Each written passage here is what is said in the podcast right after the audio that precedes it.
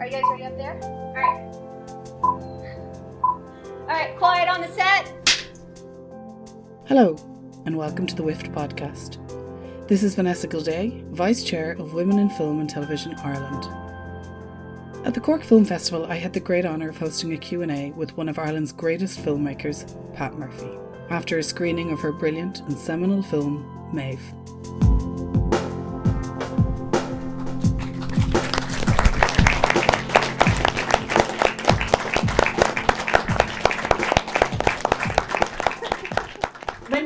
Off, I was thinking about time when you made this film and some of the, the a lot of the themes that are raised in this film and you know we just repealed the Eighth Amendment and at the time this one was made there was they were lobbying to bring the Eighth Amendment into the Constitution and also I was thinking about internment and the hunger strikes and all around that 80 81 period. And I was wondering if you talk a little bit about where you were coming from, Ireland at that time, where you were coming from, and what was the drive to make this film?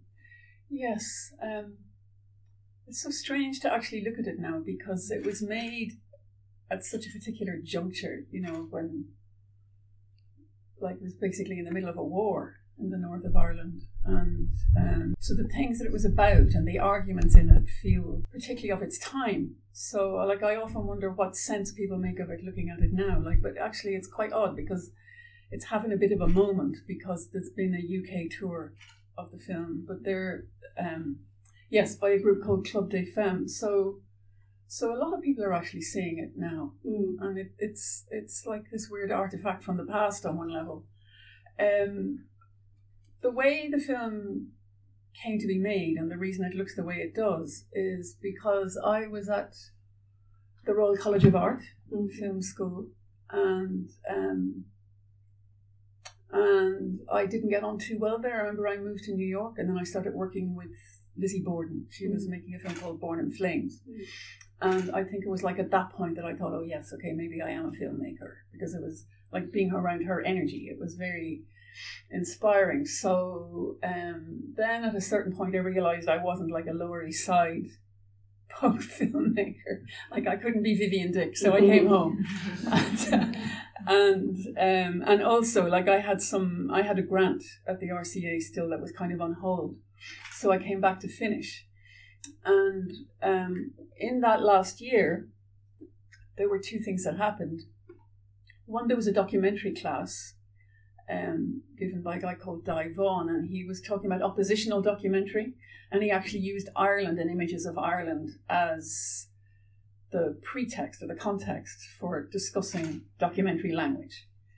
And um, so we looked at things like um, Do you mean in particular Northern Ireland? Or, Yes. Yeah. Yeah.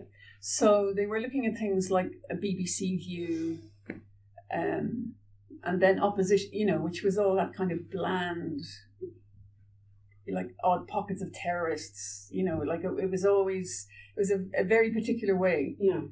um, to look at, at, at the north of Ireland. And then he also showed oppositional documentaries like Patriot, the Patriot Game, and um, the Derry film that a group called Cinema Action made. And it was a very strange situation for me looking at it because I was the only Irish person actually at the Royal College of Art at the time in the film school Mm.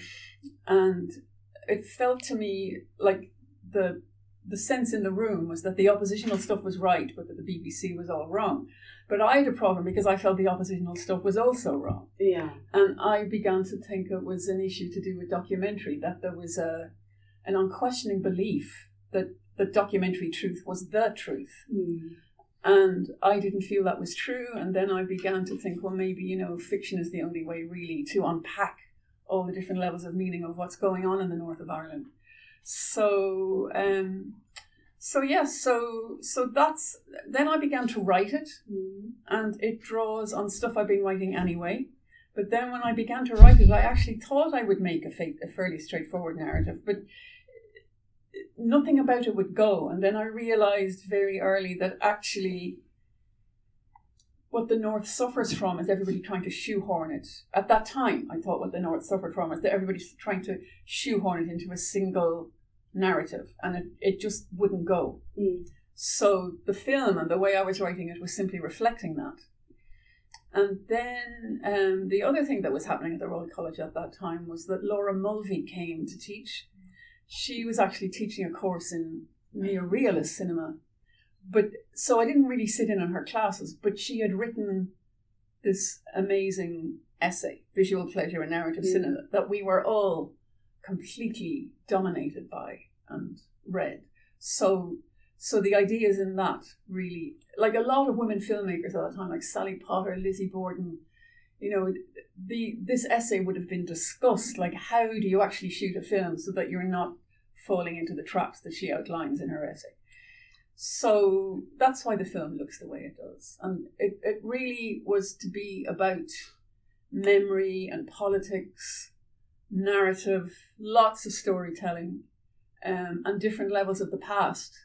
So I was working with these two friends from the Royal College of Art, um, Rob Smith and John Davis, and um, they, I, I think, had hoped that that it would be a more straightforward film, but um, I think we, I think they sort of got behind the idea that that it was going to be this thing in episodes, this film in episodes, and that each episode was in, was intended to kind of illuminate the other. Okay. So it was kind of, and and then I was looking, you know, watching, like loved Godard and Brecht. So there was this whole thing of not allowing ninety minutes of identification, Mm-hmm. so that everything would get, you know, the audience would be denied this kind of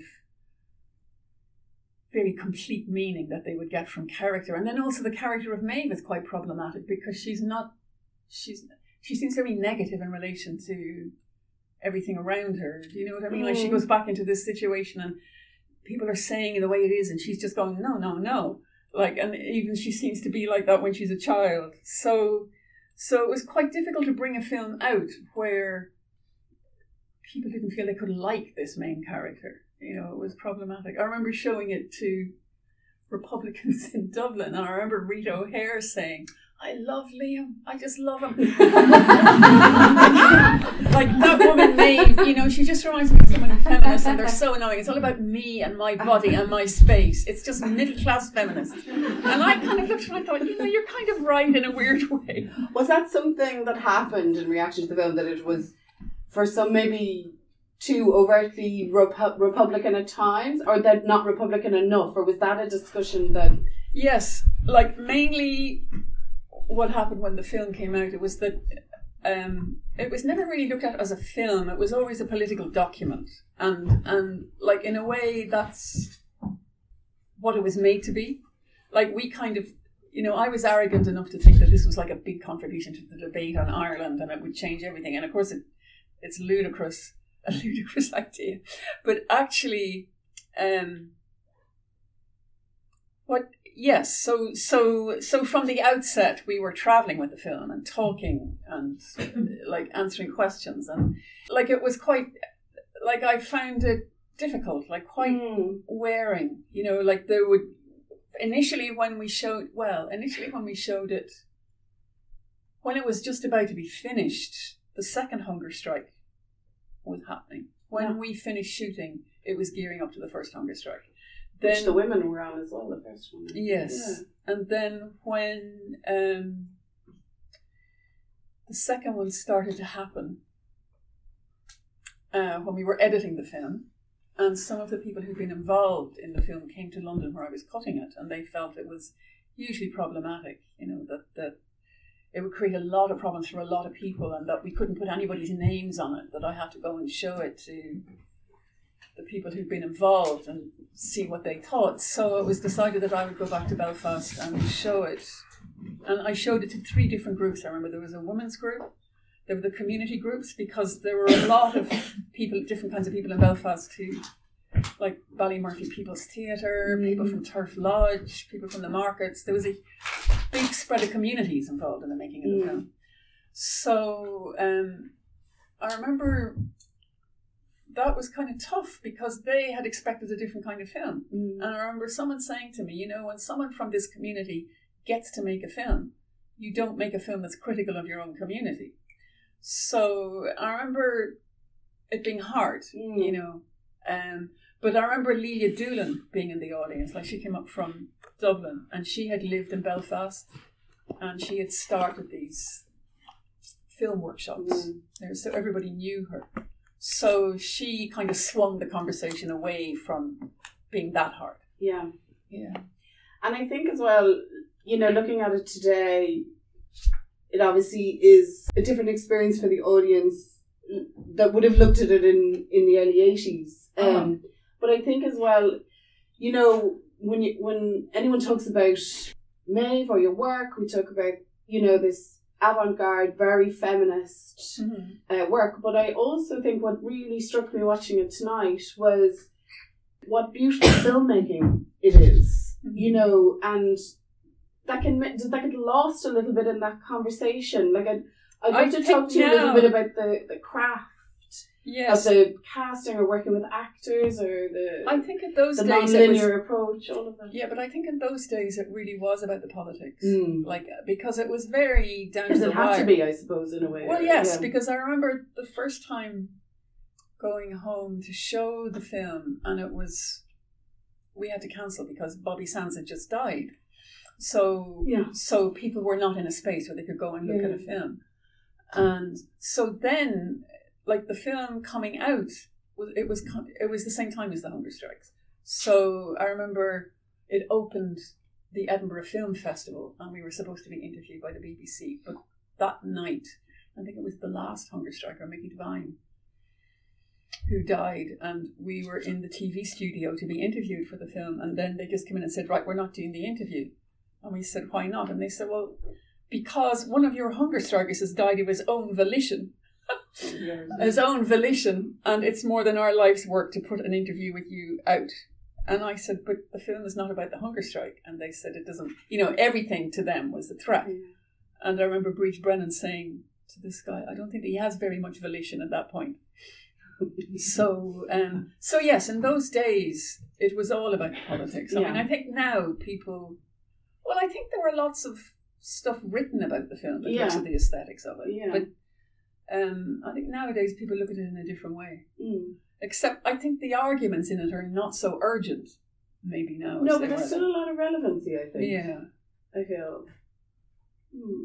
Mm. You want to talk a little bit, maybe, and we might open some questions to the audience as well. Um, a little bit about casting and working with actors, and I'd love to ask you a little bit about that for, for this one. Okay. Well, we decided that it would be cast completely out of Belfast and that we would work with community theatres as much as possible and that the main cast would be professional actors because there was a lot of pressure on them every day. So that's what we did. Um, like Bríd Brennan, everybody kind of knows because I think Mm. she's so well known. Mm. But the others, like we, we cast it ourselves. We rented this house on the Ormeau Road and we invited everybody around and we made videotapes, and um, and that's how it was cast. Mm. And it, I think it was quite difficult for Mary Jackson, who plays Maeve, for Mm. example, because she had she was a theatre actor Mm. and a singer. And suddenly she's in the middle of this thing, which is almost requiring her not to act. So, basic, I mean, I look at it now and, you know, some people think, oh, well, it's not acting. But I think it's quite a big thing that she's done because she has to just convey her character.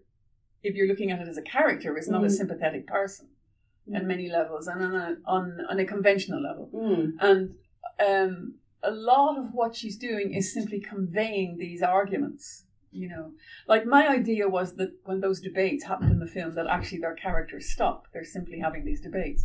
But in effect, that's not what happens. I mean, you still know of them. You still think of them as being in character. So yes, so the um, the community theatres were. It's like Father Des Wilson uh, introduced us to the Ballymurphy People's Theatre. So a lot of people, a lot of the actors in it come from that. Mm. And um, and then there was Turf Lodge that also had a Martin Lynch. They had a, a theatre company as well. So yeah. And is that a side of filmmaking that you love working with actors? Um, Uh, yes. Um, I think it took me.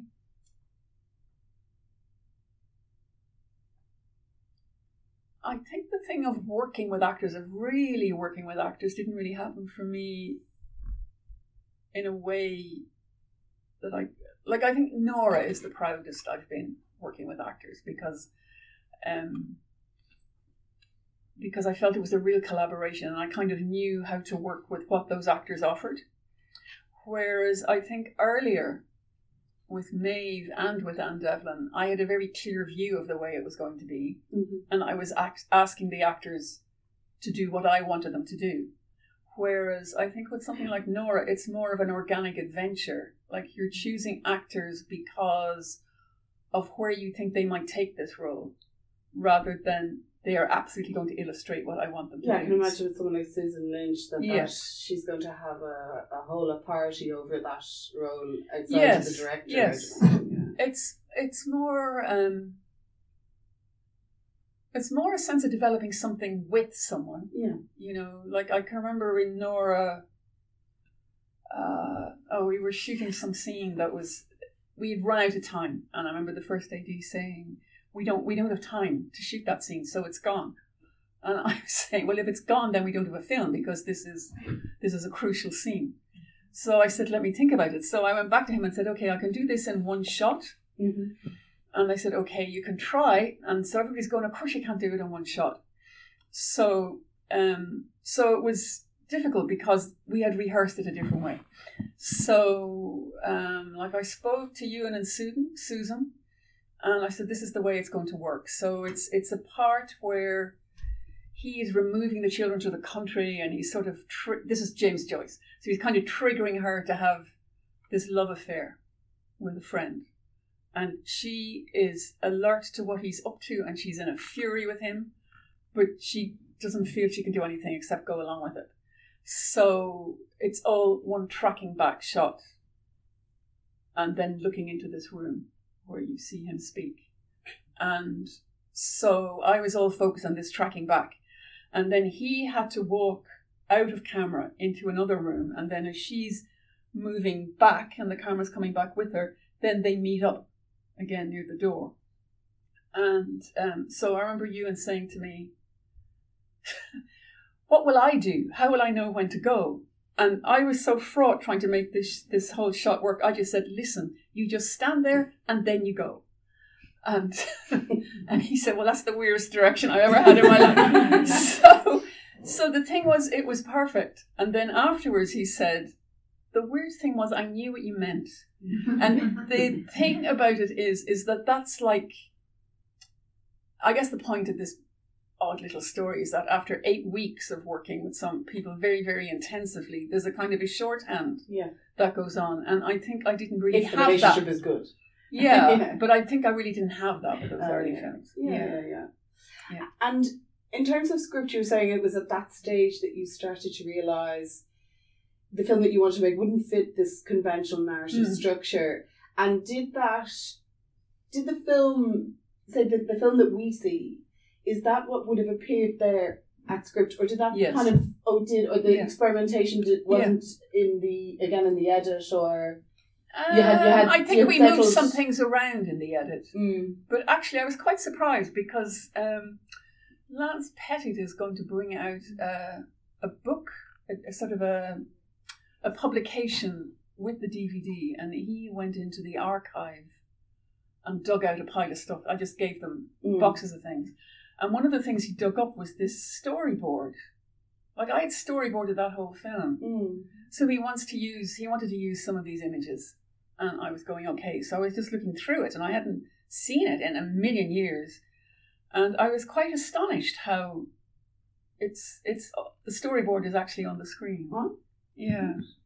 Um, I've loads more questions I'd like to ask you, but I'll hold back because this is an audience event. And would anybody like to start with a question? Ask a question. Um, can you uh, talk a little bit about your co-directors and uh, their Yes. role uh, to the budget? Yes. And congratulations, such a wonderful friend.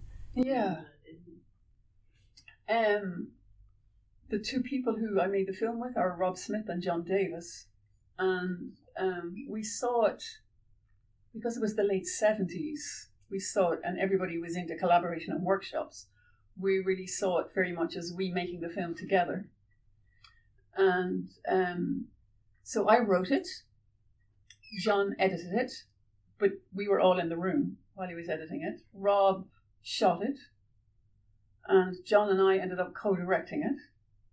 And um, I think the whole, well, everybody it was total torture. Like I noticed neither of us have tried to co-direct since. you know, and trying to trying to make that film and hold on to the meaning in a very chaotic situation where all the circumstances around it are pulling it away in different ways is like very hard. And um, so there were huge battles that went on, just huge battles. And like I felt it was a really hard job to hold on to the film I had envisioned, visioned to get it onto the screen. Because I think what happened for them was they went to Belfast for the first time and were so shocked Mm. by what they saw that they said, Why are we doing this theoretical film? We have to do this other thing. And I'm going, No, no, no. This is what we're doing. So, like every day, we had battles about content. Um, but I think the amazing thing about it was that we actually all stuck it together to the very end. You know, like a lot of productions fall apart at that point.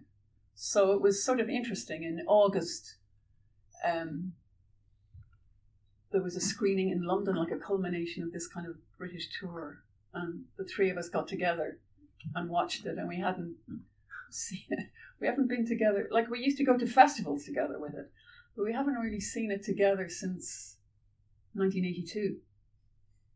So yeah, so it was interesting. Um, Question. Um, it's brilliant that you're in UCC for the year. I just want to say Yes, I think it's brilliant too. And um, that's my first time seeing maybe it's uh, extraordinary work. Like there's, we could be here for two days talking about Yeah. it. But um, briefly, just wanted to say, um, I find it very interesting how you talk about it and the character of Maeve because I feel watching it, I find it very sympathetic and relatable. I agree. Um, Oh, that's Yeah. interesting. yeah, and I think it's very interesting the role is that Liam opposite. I think that that, that you've been very fair actually in, in how you've constructed those two and um, I think a lot of women filmmakers do that though, because women filmmakers are often accused of not being able to write men. So most women filmmakers, myself included, sit down and really work hard at writing men. Like we don't make assumptions that we know how to do it. So so and also I needed him to have a viable position, you know, it needed to be a real debate. the mother's character is very interesting as well. Mm. Um, because obviously she has a lot less screen time, but very powerful role. Maybe, yeah, I've, I've so many questions, but I'll, maybe I'll ask that one. Could you speak to her role? Um, the unsaid in her role is very powerful, like her presence on screen, Mhm. um, and that scene at the end very moving. And they go to On the dance Giant's elsewhere. Causeway. yeah, and yet the the voice occupying the space is his, and um, there's a line which refers to her crying, Hmm. sleep, and the way the daughters talk about their mothers. They don't talk about their mom. Um, do, you, do does that interest you to, to, to speak to that or or Um, yes, I don't quite know how to speak about it though. Um, like I was very, like there's always a debate in cinema about women having a voice or not having a voice. Like when I made a film, or not having a voice on screen. I remember making a film called Anne Devlin, and people, some people said, well, she doesn't talk for half of the film, you know. And I was trying to explain that in a cult- in a political culture where her power is in her silence. You know, it's like a conscious decision. It's not like she has been silenced. She's making a political decision not to speak. And I remember Jane Campion having the same critique around the piano because the main character, the protagonist Ada, is mute, an elective mute. But anyway, in Maeve, um, my idea was that this woman every time she tried to speak, her husband would kind of drown her down. So she begins to tell a story, he takes over. Um, so he's the one who has the voice, and part of the story is about is how he's always telling stories, And towards the end of him telling stories, they're kind of starting to disintegrate, and the daughter's not really listening anymore. Um, the mother and daughters, yes, I'd seen that as at the heart of it, really. But I don't know how to talk about it more than is on the screen. Yes. How it seem extraordinary looking back that the film got made at all? I think I think so too. I think it's amazing no one died. Yeah, yeah. Can you talk us through though how it did come to be supported? I know it was the BFI and Yes. Um, well, I, I I applied to the BFI. I finished at the Royal College of Art. I went back to New York. I finished the script. I sent it to the BFI. and in those days, it was Peter Sainsbury, and this was before there was a film board. Um, so the BFI in those days were actually good at supporting Irish cinema. They supported Thaddeus and Joe. Joe had made Traveller just before I made this. And I think they also gave finishing money to Cathal for Our Boys. I'm not sure about that. I think some small amount in. So I remember um, when the film board started, Peter Sainsbury saying to me, Well, I think we'll sign off now. You know, now you have your own film board. And I was going, No, no, no, don't. We still need you. We don't know what's going to happen here. But um, so, yes, so I submitted it to them and um, they gave £75,000 and um, because basically each year they gave something like 300,000 to some high flying filmmaker like Peter Greenaway and then they would give a medium level to people who were emerging or starting out like me. So that was the 75 and then they'd give much smaller amounts to animators or people who weren't making productions as much more like personal films.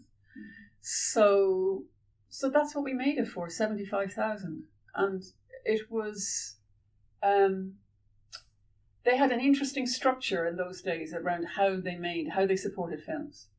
Um, they took on an agreement that they had with ACTT with the union and basic and it was a shorts and documentaries agreement but the but the union reckons since none of the films that the BFI made were commercial that it would be okay for the BFI to do it this way. So basically you got paid 30 pounds a day. Everybody got paid 30 pounds a day so I would get paid the same as an extra but I worked more days so I would make more money ultimately and I remember thinking that wasn't a bad way to proceed if you were thinking about low budget filmmaking and a sense of sustainability, you know, in those days. So, first of all, they agreed to, you know, they agreed to make the film. And then they were kind of worried. They felt that um, that basically I should not work with John and Rob. That they should they would supply this crew. So we nearly died. You know, we had this kind of debate, and um, like to go over with a crew that it would be like going in with the BBC crew who wouldn't have a clue about what the reality was there. Whereas, like Rob and John were like working class British people who had a sense of very grounded, you know. Um, so it had to be them. So, like, I went back and said it has to be them. And then they threw up this new glitch was, well, the previous film you made was completely non-narrative. Like, we don't know that you can actually do this. So I remember sitting in an office that John and Rob had in Brixton every night and day. I didn't sleep for a week doing this storyboard to show the BFI, look, I know what a narrative, how to shoot a narrative film. And then they said, okay. So that's that's when we started doing it. And then um, mid when we were about to shoot, we realised we were short of ten thousand. Really, the budget was really eighty five. So we went to Dublin, and RTE gave us ten. So that was that was how that worked. It wasn't it Bríd Brennan did Anne Devlin, wasn't it? That's right. All right. Yeah, because I saw that. I, I've never seen Devlin tonight. I think it's absolutely fascinating film at the time, uh, any time. But I was just going to ask you, what filmmakers influenced yourself? You know, did any of the women like Margarethe von Trotta, you know, the famous women, women filmmakers, what, women or men, who, who influenced you in kind of style of filmmaking and you know how you know It wasn't actually. It wasn't really women filmmakers. It was more the fact that women made films. Their energy mm-hmm. in making the films was what influenced me. Like Lizzie, for example, um, and people like Maya Deren yeah from the 1940s and Germaine Dulac, Alice Guy Blaché in the the early part. The first woman to make a feature film was a French woman. The first person to make a feature film was Alice Guy Blaché, and she started Gaumont in France. So, so it was like realizing that there were these women. You know, like I think when in the early '80s, when you started making films, there was a bit of a tradition of women making films in the avant-garde. You know, like Mhm. Carolee Schneemann or Maya Deren, but there weren't that many women. I didn't really know that of that many that were making features. So, in terms of learn looking at films that I could get things from, um, I looked at Polanski.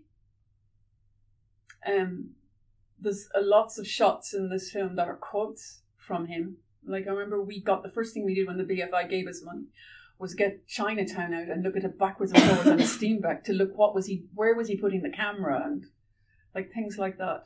Um, And Godard as well. Yes, Godard. uh, All nearly all Godard films. Mm. Like just because of the way he works with sound and image, the way he works with cutting, the way he juxtaposes sequences, and the politics. Yeah. I I really love the film. It's the first time I've seen it. It's a great Oh, thanks very much. It brought me on a huge journey back into my late teens. the clothes, the weather, everything. a real journey. But I just wondered when I seen the really slick dialogue that was shot in the graveyard. It was really slick. Why did you pick a graveyard? because it's where Henry Joy McCracken is buried. Um, these scenes where they have these dialogues have something to do with Republican history.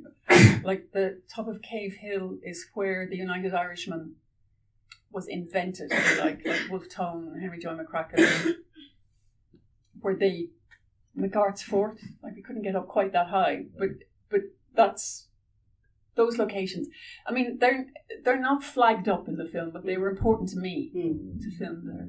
So um, the graveyard is Clifton Graveyard. It's off Clifton Street in Belfast, and I mean, in those days it was quite derelict, but it's where Henry Joy McCracken is buried.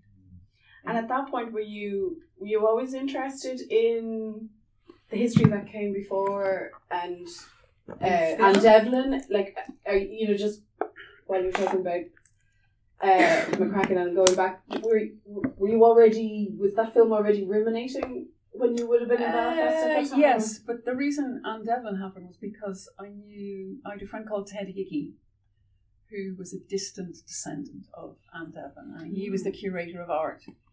He's died in two thousand and five, but he was a a great instigator of things. So he said to me, "I have this book, and it's your next film."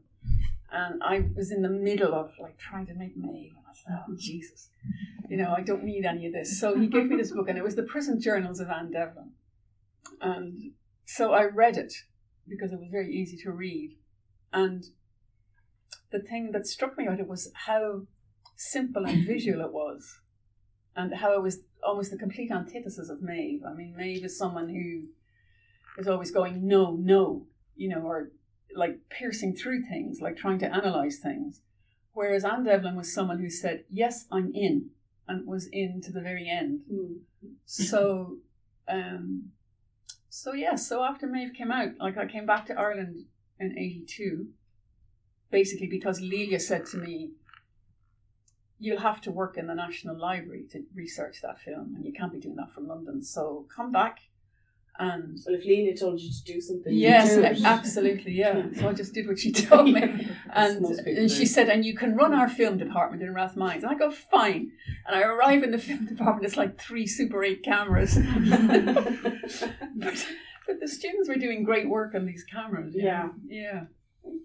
Yeah. Okay, we should finish. yeah, I think we, we have to finish up, but I was going to say that, you know, you made this film, Maeve, it is, you are such a strong filmmaking w- female voice. You made this film, your first feature film about Mhm.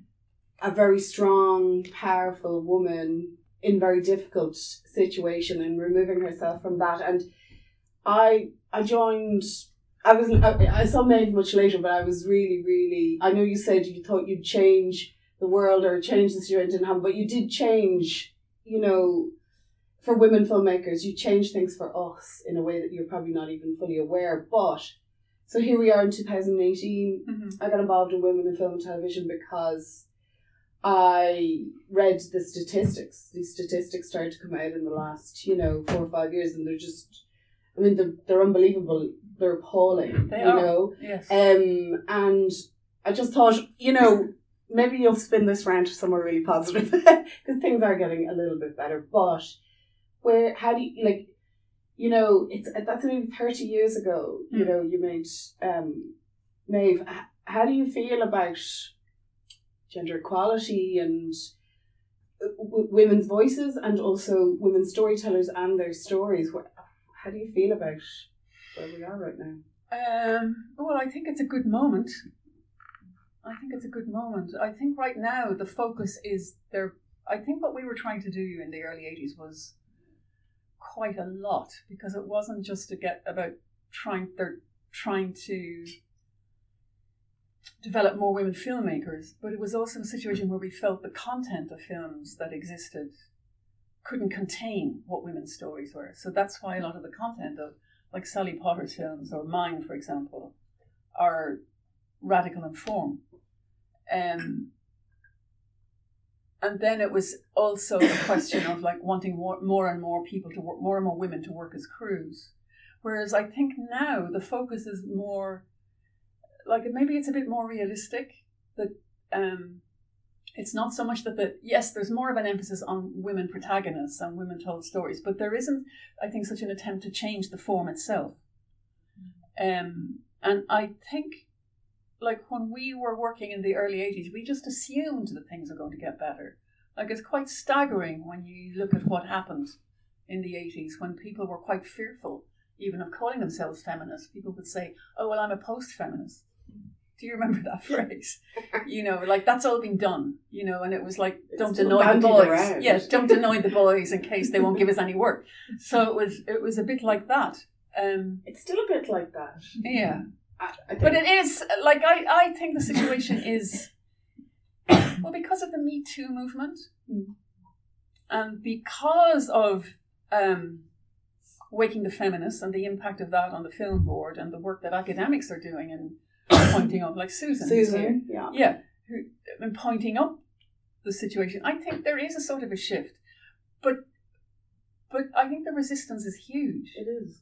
You know, I just think the resistance is huge because basically this sounds like the other thing that happens when you're a woman filmmaker is you make you cut deals after a while. You know, like I think when I made Maeve, I was like on the barricades and just thinking everybody out of my way, I'm doing this. But by the end of the second film, or when you're, always trying to raise money for Nora, like really, what you're looking at is is, is I can try and win this war, or else I just can just try and make this film. Mm. And at a certain point, you're just trying to make the film. So the wider thing is gone, and I think that's what happened with a lot of women, Mm. a lot of my contemporaries, is Mm. that it, it just trying to survive personally, because to take on the whole world was like too much, Mm. you know. Um, so I think maybe things are getting better, and I think it's better that it's more focused. Like it's about work and more women directors Mm. rather than trying to change the form and change the world as And well. cinematographers, and you know we're yeah. fighting that uh, Yeah. good fight. Um, I this is great. I hope we can continue the conversation as we go. on. I think we could have Yeah. talked for much longer. I would so love. much. I would love to have talked for longer. I wanted to say this is actually a special screening, you know, because the first time Maeve was shown in Ireland was in 1981 in the Cork Film Festival, Wow. wow. when most of you were not born. I was. and um, and it won Best Irish Film then. So I'm kind of amazed so. to be invited back. It's Yeah. very nice. Great, Thank you. It's wonderful.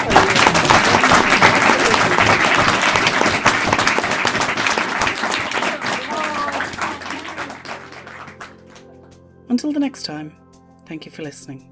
For more content and information, please visit our website at wft.ie.